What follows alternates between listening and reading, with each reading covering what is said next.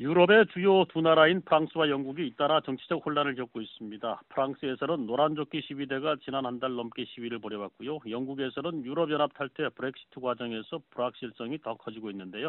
자세한 내용을 대구대학교 국제관계학과 안병옥 교수님과 알아보도록 하겠습니다. 안 교수님 안녕하세요. 예, 안녕하세요. 네, 프랑스 주요 도시에서 노란조끼 시위가 한 달 넘게 계속되면서 사고도 있었지 않습니까? 예. 그 이유가 어디에 있는 겁니까? 예, 직접적인 원인은 유류세 인상입니다. 어, 기후변화에 대비한다는 명목으로, 어, 지금까지 한 23%나 기름값이 올랐었는데요. 1년 동안. 네. 어, 내년 1월부터 이걸 한 10% 정도 더 올린다고 이제 이렇게 발표를 했습니다. 그런데 좀, 뭐, 좀 더 근본적인 원인은 그동안 마크롱 대통령에 대한 불만이 누적돼 왔습니다. 어, 작년 5월에 취임하자마자 어, 해고를 좀 더 쉽게 하는 그 노동시장 유연성법을 의회에서 통과시켰습니다. 네. 마크롱 대통령이 창당한 그 전진하는 공화국이라는 신생 정당이 의회에서 과반을 차지하고 있기 때문인데요. 그리고 어, 공약했던 부유세도 조금 완화했고 법인세는 오히려 내려가지고 부자 대통령의 이미지가 있었는데요. 네. 거기에다 마크롱 대통령이 엘리트 코스만을 밟아왔습니다. 그래서 오만방자하고 항상 국민들한테 가르치려고 한다. 그러니까 불통의 리더십 이런 게 좀 폭발한 건데요. 네. 어, 한 달 전부터 그러니까 지난달 17일부터 매주 주말 토요일에 수도인 파리, 그다음에 툴루스, 보르도 등 어, 주요 도시에서 대규모 시위가 있었고요. 시위 참가자가 평균 10만 명을 넘었습니다. 상당히 큰 규모입니다. 네. 이렇다 보니까 마크롱 대통령이 지난 10일 담화문을 발표하고 사죄를 했죠. 어, 그리고 일부 개혁안 처리를 약속했는데 이게 아직도 계속되고 있죠. 예. 어, 엊그저께, 그러니까 토요일에, 15일에 담화 발표 첫 시위가 있었는데요. 시위 참가자가 전국에서 한 6만 명이니까, 아, 담화 발표 전보다 절반 정도는 줄어서 조금, 아, 시위 규모가 줄었다고 할 수 있지만, 네. 아, 하지만 쉽게 이렇게 멈출 것 같지는 않고요. 마크롱 대통령이 어, 일주일 전에 담화를 발표했는데 그 주요 내용은, 아, 기름값을 올리지 않겠다.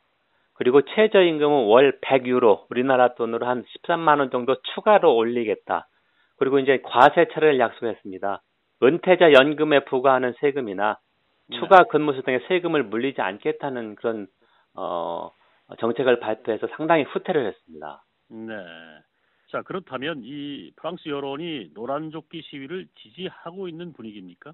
예, 어, 10일 날 마크롱 대통령이 사죄를 발표하기 전까지는 70%가 시위대를 지지했습니다. 네. 일부 시위대가 과격해져서 그 파리 중심가의 뭐 가게를 파괴하기도 그랬는데요.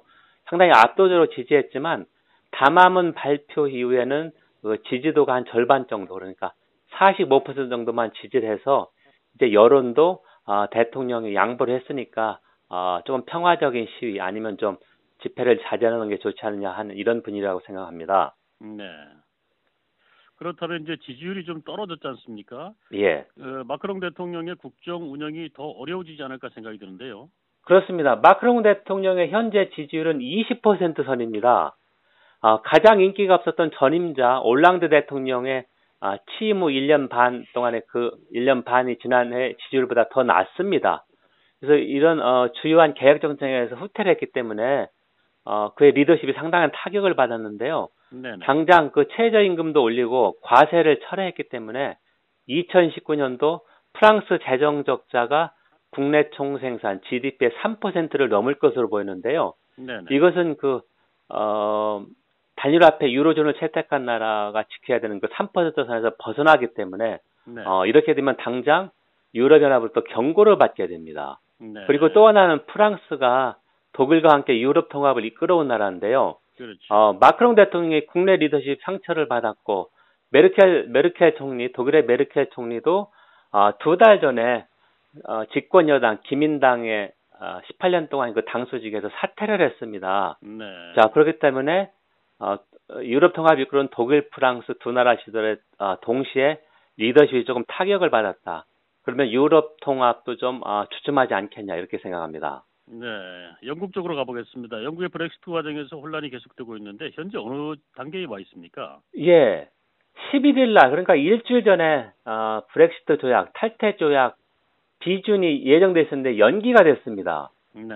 예, 메이 총리가 어, 상당한 패배가 때문에 연기한다 했는데 오히려 그 후폭풍이 더 거셉니다. 그래서 그 바로 다음 날 어, 집권 보수당에서 자당의 당수 그러니까 메이 메이 총리 메이 당수지요 보수당 어, 불신임 투표를 해서 일단 이겼는데 중요한 거는 37%가 아, 당수를 불신임했다는 얘기입니다. 네. 표로 보면은 100표가 넘기 때문에 어, 이렇게 되면 브렉시트 조약은 탈, 어, 비준될 가능성이 아주 낮다. 거의 네. 없다. 그리고 메이 총리는 EU 정상회담에서 그 북아일랜드 아일랜드의 국경 통제 없음 유지 백스탑 완화 보완을 요구했는데요. 네. 유럽연합으로부터 거부 등했습니다. EU의 입장은 명확합니다. 더 이상 네. 대협상 추가 협상은 없다. 그리고 백스에 관해서는 어, 성명서 발표를 이렇게 완화해 줄 수는 있지만 법적 구속력 있는 것은 불가능하다. 이렇게 명확하게 발표를 했습니다. 그렇군요. 지금 시간이 한 10초, 20초 정도 남았는데요. 블랙시트 조약은 언제 하원에서 표결에 회부됩니까? 예, 1월 중순 정도로 예상하고 있는데요. 어, 제가 말씀드린 반발이 심해서 통과가 안될 네. 것이다. 그러면 영국은 어떻게 될까? 이게 참큰 어, 불안 요소입니다. 그렇군요. 알겠습니다. 오늘 말씀 얘기 듣도록 하겠습니다. 고맙습니다. 감사합니다. 지금까지 대구대 국제관계학과 안병호 교수였습니다. 저는 여기서 인사를 드리겠습니다.